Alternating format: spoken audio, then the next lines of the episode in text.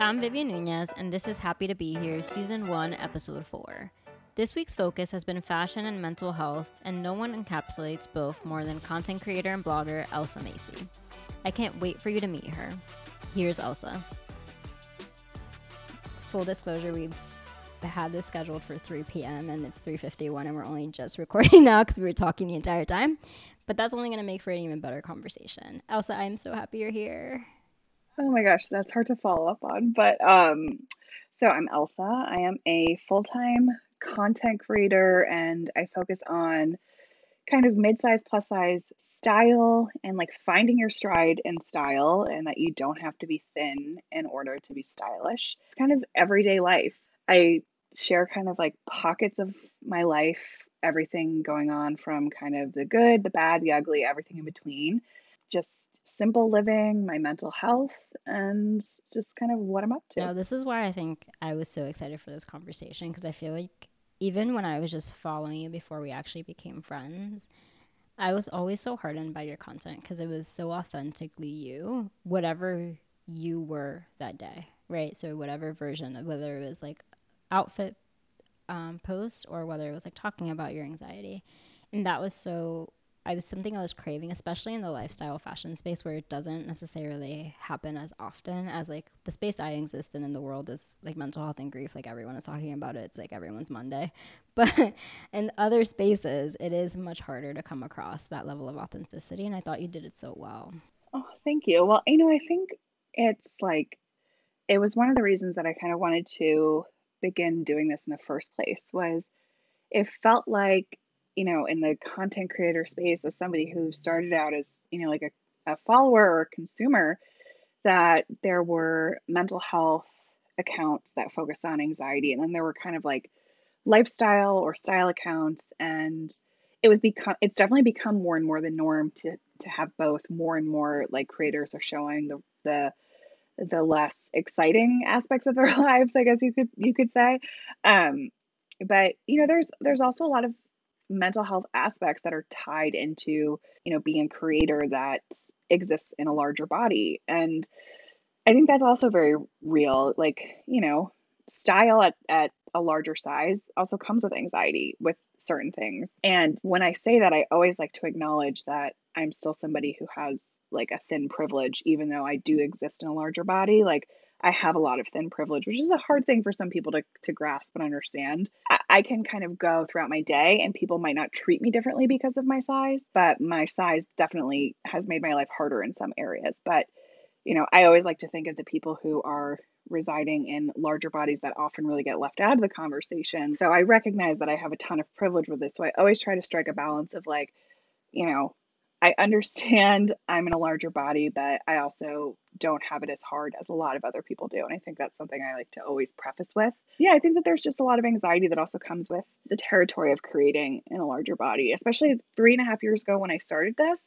It, there weren't as now there are so many plus size creators, just mid sized creators, all different sized creators at every size. Um, and three and a half years ago, when I was kind of starting in the space that I was in, nobody was really my size in this kind of classic style mm-hmm. New England area that I was kind of focusing in at the time. Um, Mental health and being a creator in the lifestyle fashion space for you and for a lot of people can't be two different things. Because, yeah. yes, because you are, and I want you to talk more about that because I've been following the space. I have a very modern, Madewell meets like Uniqlo kind of style, where like I am just I follow some trends, not really, but I'm more in like my basics and my simples. But you did come up in a space that was much more preppier, much more classic, mm-hmm.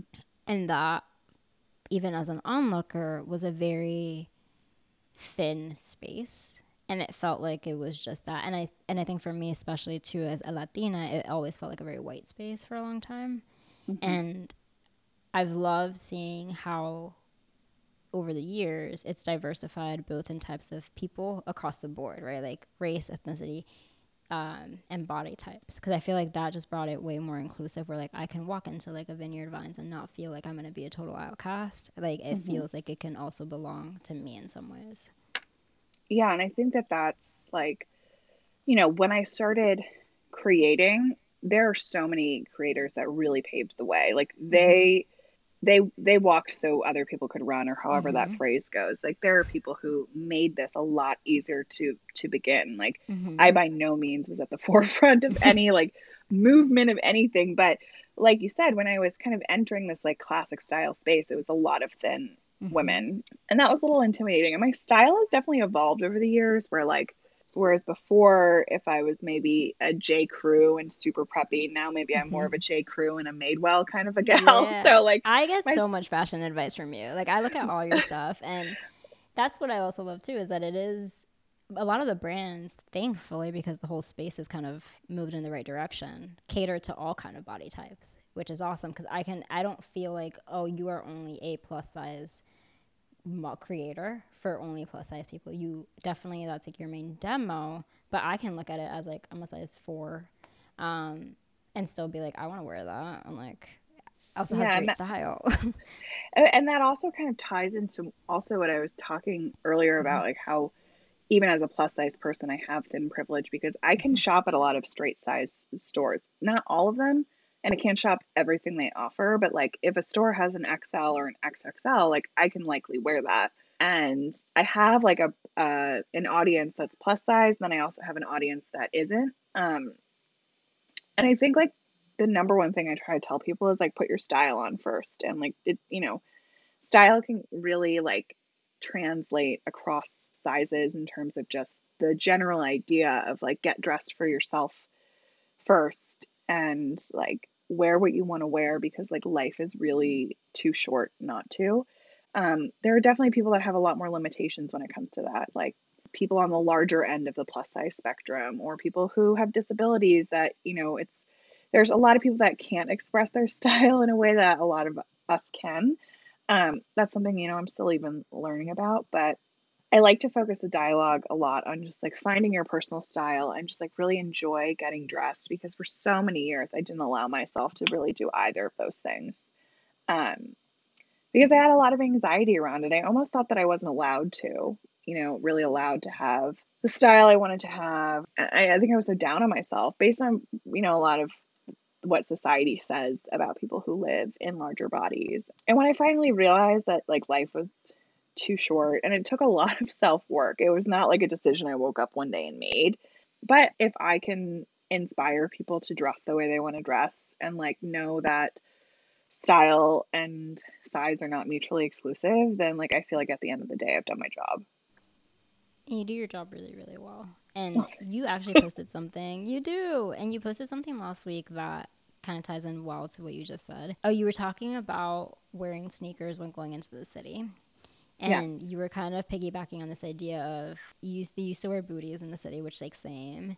And then now you can only wear sneakers, which same. After living in New York, it's like I can't do it anymore as much. Oh, Uh, yeah. It took a while to realize like it's life's too short to not be put, not dressed in things that actually make you feel comfortable. I think that that's something that we all navigate, and I think that's where that intersection of mental health and style can't ever be really disengaged because it's everything from like the texture of what you're wearing to like is this fitting well? Is this sitting right on my waist? Is it making me feel like i can't breathe? And mm-hmm. how much of that do we put up with before we're like i i just need to buy a bigger size or i just need to buy something that actually doesn't feel as scratchy just because Right. it's stylish doesn't mean that i should be wearing it. How did you navigate so much of those insecurities and or like roadblocks you had in the way of just dressing the way you wanted to to get to the point where you could and like the things that actually made you happy Yeah, I think like I've made a lot of choices with my dress or with my style. I have really, really vivid memories or like experiences that I think back to where I felt like so uncomfortable, like literally like I was crawling in my own skin almost, or Mhm. like paralyzed that feeling where like whether it was like at an event or where it was something where I just was uncomfortable in what I was wearing not from a place of people looking at me because I was larger or, Mhm. you know, whatnot, but it was like maybe something was physically uncomfortable on my body or something really didn't excite me. And I felt like I was like looking around the room and seeing all these women who were dressed so well. And I was like, see, I wanted to wear that, but I didn't. Or I wanted to wear, you know, something that like that, but I didn't. And uh, you know, I get a lot of splotches on my chest. I get a lot of hives, and they can be super distracting. And I, I always, people always like to ask if I'm okay, which is so nice that people are like, you know, thinking selfless. Um, but sometimes I'm like, no, I'm fine, and people stare at my chest, you know, my neck. And I was recently on a panel at a conference, um, and I was deciding between two dresses and one had like a higher neck and the other didn't and i was like so the other one is more my style but this one i know that when i'm up there speaking people aren't going to be staring at my splotches which will happen the, they're inevitable. Anytime i feel any kind of emotion they, they come out. Um, and i opted for the dress that i felt physically comfortable in even though it was still definitely my style. At the end of the day i looked back and i was like you know what? I made the right choice because i was comfortable and that dress was still my style and because I was comfortable, I wasn't focusing on like, oh God, I'm so uncomfortable. And I was able to engage, I was able to answer everything and speak the way I wanted to speak. So it's such a balance because sometimes you might, you know, I struggle sometimes with, oh, I really want to wear that, but I know I'll be physically more comfortable in that one.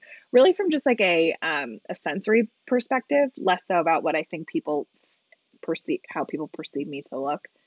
But I think I also just kind of shed this idea of like, I, I was like, it, I quickly learned too that people, no matter what size you are, people are really blown away when somebody is confident and they're comfortable. Like, you know, you could be a size zero, you could be a size 24. If you are comfortable and you are confident, that is the first thing people are going to see like at the core as humans we care what other people think about us. But i think it also helps reflect back what do we think about ourselves. And i love the way that you describe that decision making between like what dress should you wear for the panel because i think that that exudes the amount of confidence you have in yourself now right? Where i think at a different point and i know i've been in those situations where i'm like well i'm going to wear the thing that is going to make me feel the most stylish because that's what I think I should be wearing and I'm going to like I want to step outside of my comfort zone or I want to make sure that I feel like I'm actually um it's almost like a, a bet against myself. Like I no, this is what someone who is confident would wear versus like this is what someone who knows herself well and wants to be comfortable would wear. Yeah, and I think a lot of the times what's missing is like we all want to be that confident person, but mm-hmm. there's a step in between like you have to be comfortable in order to be confident. And a lot of the times we think, oh, I just want to wear the most, the, the coolest thing I can because mm-hmm. that's what will make me confident or stylish or, you know, perceived way. But you have to be comfortable. And, and that's when you're going to be the most like yourself. And that's when your natural confidence is going to shine. And like what I always tell people about confidence is it's not, your confidence is not for anybody else you know, like your confidence is for yourself so that you can be mm-hmm. comfortable and you can go into a situation or you can go into a room or whatever you're in, or even when you're just walking down the street by yourself. It's just that you understand that, like, you are worthy enough to have a positive experience and, like, you don't have to be feeling uncomfortable with yourself.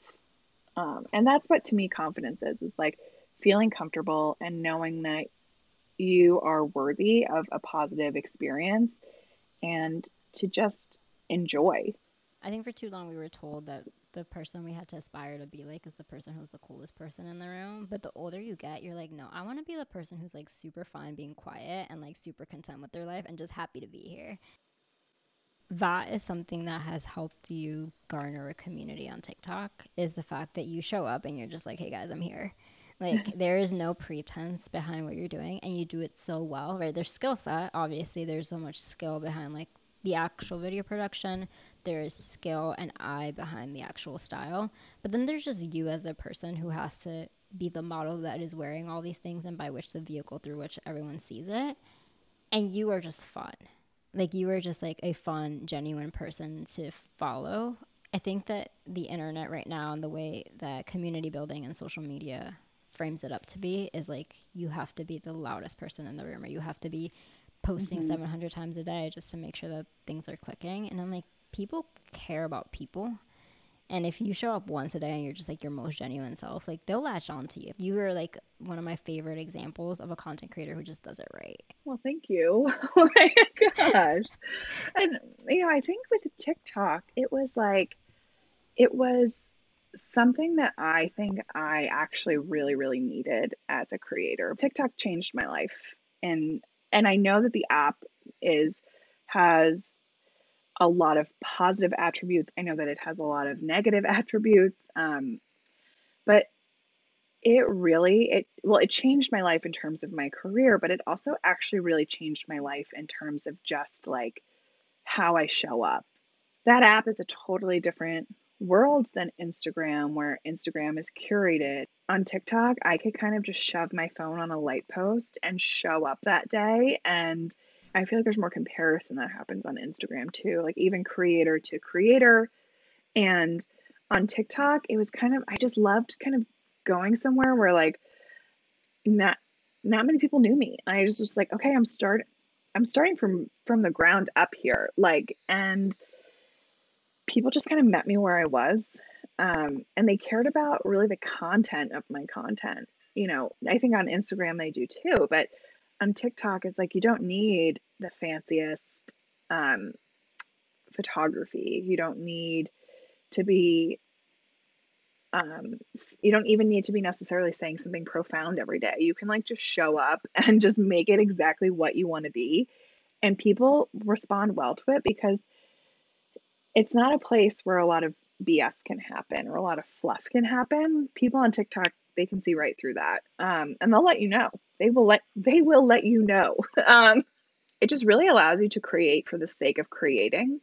Uh, for like what it is that you want to say or what it is you want to share. Like sometimes on Instagram, I think, you know, if somebody only shows outfits every day, it can be like maybe deemed trivial or they're not um, showing it, you know, maybe they're not as authentic or showing these other facets to them. But on, on TikTok, it's totally okay to do that too. Like you can show up and choose what you want to create and and it's okay like there's a lane for everything there which is really nice um, i love that because it a 100% is that um, tiktok is just accepts you how you are on instagram i felt even i've been on there i guess quote unquote professionally for like the last eight years and you just have to earn it like instagram stories for me at least is a very different beast like people are just so much more giving on there. But like the people who are really engaging with me on Instagram story very rarely see the things I post in my profile because of just the way the algorithm works.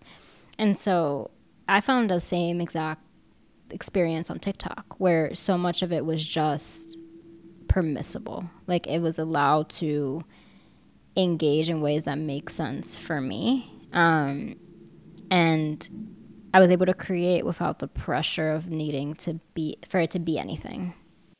Exactly. There's just no pressure there. There's no pressure like creator to creator on that app. Um, and I, I kind of felt like, you know, on Instagram and like the micro influencer community, like there sometimes can be pressure. Like sometimes I see a lot of other creators kind of deciding like who's authentic and who's not and like vocalizing these things. And I'm kind of like, you know, unless somebody is really like your friend, like you can say you I would trust you to make that assessment of perhaps m- me, but you know, I I think that kind of judgment doesn't really happen over there on that on that app on TikTok at least. Like people are just like, "Oh, cool, you're actually creating." You go. Like they cheer you, you on it. so much more on yeah. TikTok. Like anyone finds you. I started doing a series like a month or so ago where literally I was just filming myself a couple of seconds of a walk and I would just call it um, my purposeless walk. And I would go on these purposeless walks. I'm like, I, my claim to them was just, I don't know how to do anything without a purpose. Everything in my life has always had a purpose. If I'm going on a walk, I'm going to run an errand and I'm making it feel purposeful. And I'm like, I just want to know what it's like to not do that. Like, what will happen if right. I don't talk on the phone, if I don't pick up a podcast, if I don't go for something, I'm just walking in the street. Where do I go? What do I find? And I resonated with, with the with the crowd on TikTok who's like, "Holy crap! I've never done anything in my life that has that is purposeless. Like everything has a purpose. I'm re-examining everything." But it's like those little human moments that wouldn't resonate as much on Instagram because there's just no room for them anymore.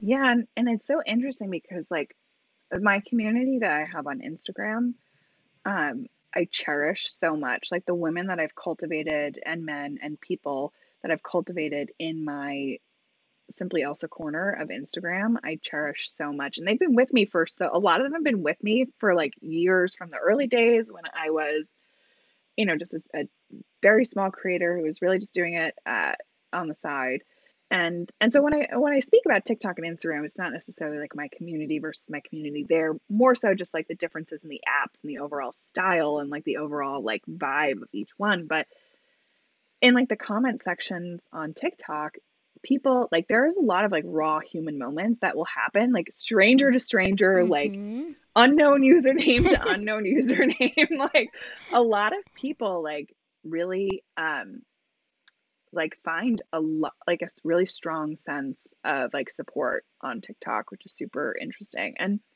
I think on Instagram that's there too.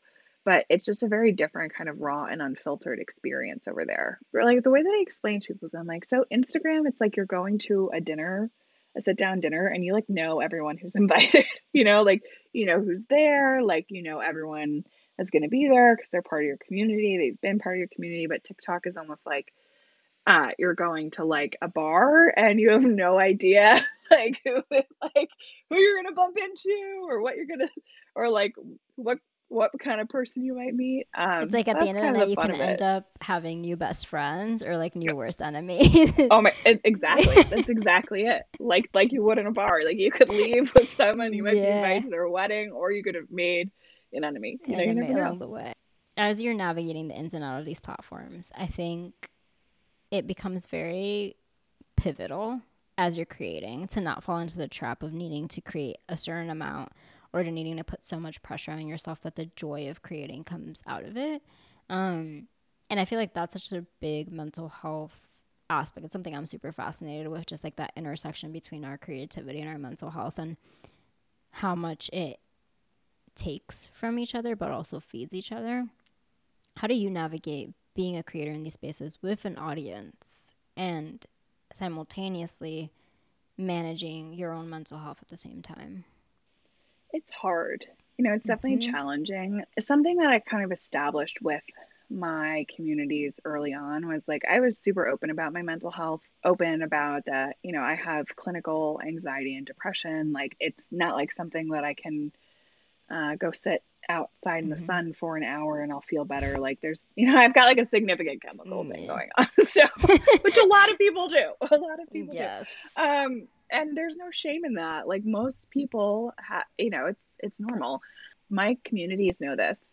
I would rather not show up at all than show up and force myself to make content that I don't want to make mm-hmm. for the sake of making it, just so that I can maybe keep up with my peers or like. Mm-hmm and they know that. Like I had an, an experience in January. I mean, you know this, you were someone who helped me through a lot of that month. I was having a really rough go with my mental health.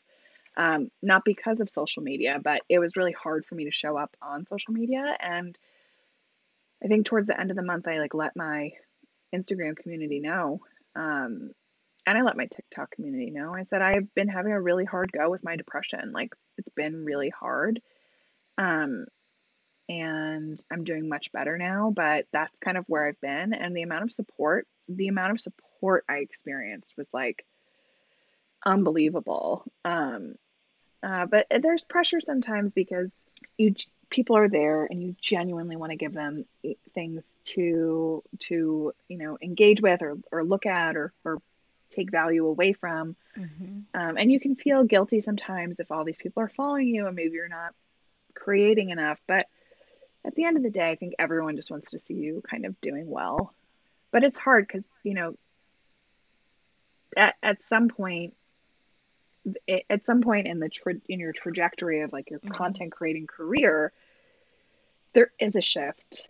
Um, if you choose to kind of do it full time, like I've done it, and, and it becomes your your income and it becomes your job, and you do have to hold yourself accountable, good days or bad days. And I fully know that there are so many privileges that come with being a content creator. And, you know, I get to have a flexible schedule, I can make mm-hmm. my own mm-hmm. schedule. And it's, it's hard when you, uh, when you put yourself out there and then you feel misunderstood which you know I had a I've had yeah. experiences with that. Um, we set boundaries, and I think that doesn't stop just when it's your job, right? Like it's a community, and it's so interesting because when when it's a brand building out a community, they'll have community managers that are hired specifically to moderate your things, and it just so happens that for those who are content creators and self-employed like they are their com- their community managers and moderators yeah. Like they are they're a one-man show um, but people will regard it differently. And I think that is a little bit a part of the the tension on social is that I'm coming on as a creator and you're coming on as a follower and automatically there is a a a setup in that relationship where I'm the person providing and you're just kind of engaging, but we're not on the same level in that you can't create stuff for my platform in the same way that I can. But I think that people misconstrue that relationship to say like we're all friends, so like we have these endless empty boundaries where we can just say things to each other. But I think that's not true, and I think that we don't hold sometimes the communities and char- uh, responsible enough for that as well. Um, yeah. And we focus more on like what can the content creator do, and like that's important and essential. But so is the responsibility and like the unspoken contract that you're coming into as a follower of just like I'm going to be a nice person when I exist in this community. Like that is a contract there. Yeah, and I think you know on TikTok there's a lot of dialogue happening. I think it's called a parasocial relationship where it's mm-hmm. like um it's not a one-sided relationship, but a lot of times in social media settings there's people that might feel like they know you really well but you don't know them really well and mm-hmm. it can start to get person it can start to feel more personal when the creator chooses or chooses not to do certain things, yeah. um, even though it isn't personal to that person. I always try to strike a, a, balance where it's like, I'm so grateful for my community and the people Same. who choose to follow me and the people who support me. It, but it's hard because at the same time, you, there are some people who it might not really matter what you do. You could just share a dress they don't like, and you know mm-hmm. your your X, Y, and Z. Or I don't like to go on my platforms and necessarily complain um, mm-hmm. about the bad aspects of content creation or like the criticisms you get from people. Um, but I think it's it can take a toll on you sometimes. It can be difficult, and I'm I'm I don't even want to say I'm thankful as much as I think I am lucky that I'm someone who doesn't get a lot of heat or hate mm-hmm. online. Um, I think I'm very lucky in that. And I think it also has to do with just like the members of my community. I think I've I've cultivated a really nice community of people. Um, and I've but there is... been using the word community too because I feel like there's such a big push for people to build a following and right. to have the following unlock the door to like wealth and kind of all these things. But like, I've always, I have a very dedicated and small community on the internet that I'm just so grateful for because, mm, like, in the deeper times of grief or mental health struggle, they've been so open and present and I just think that that's like an amazing way to use the internet is like to bring right. people together to talk about things that help other people or that bring people joy. And so I love that even throughout this whole episode, we've just been using the word community because that is what it is, right? Like the title of the podcast is Happy to Be Here. And I think that that's, they are the main reasons why you are happy to show up on the internet yeah, and it's so true. Like, and I know I kind of maybe was was talking about the harder aspects or how I mean, same. Yeah. People, you know, feeling misunderstood and stuff, but that's such a small fraction of like the amazing community that you build. Um and I'm so grateful for the the people that are in my corner on the internet. Like I don't have the biggest, you know, following. I don't and I'm just so thankful for the people that are part of mine because they are the people who allow me to kind of wake up and and do what I do. You've built like such an amazing community on the internet, and I think that that has been a testament to who you are and how warm you are.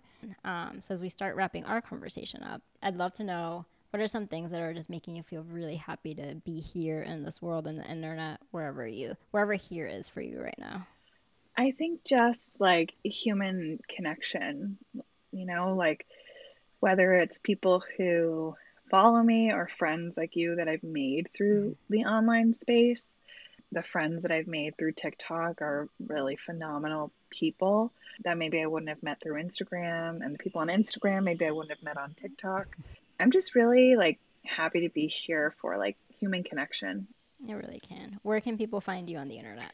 You guys can find me on Instagram and on TikTok. My handle is simply underscore Elsa, or you can go to my website, simplyelsa.com. But if you want some unhinged style content, go to my TikTok. Um, if you want some peeks into my everyday life, check out Instagram. But yeah, that's where I hang out. Thanks for tuning in to this week's episode.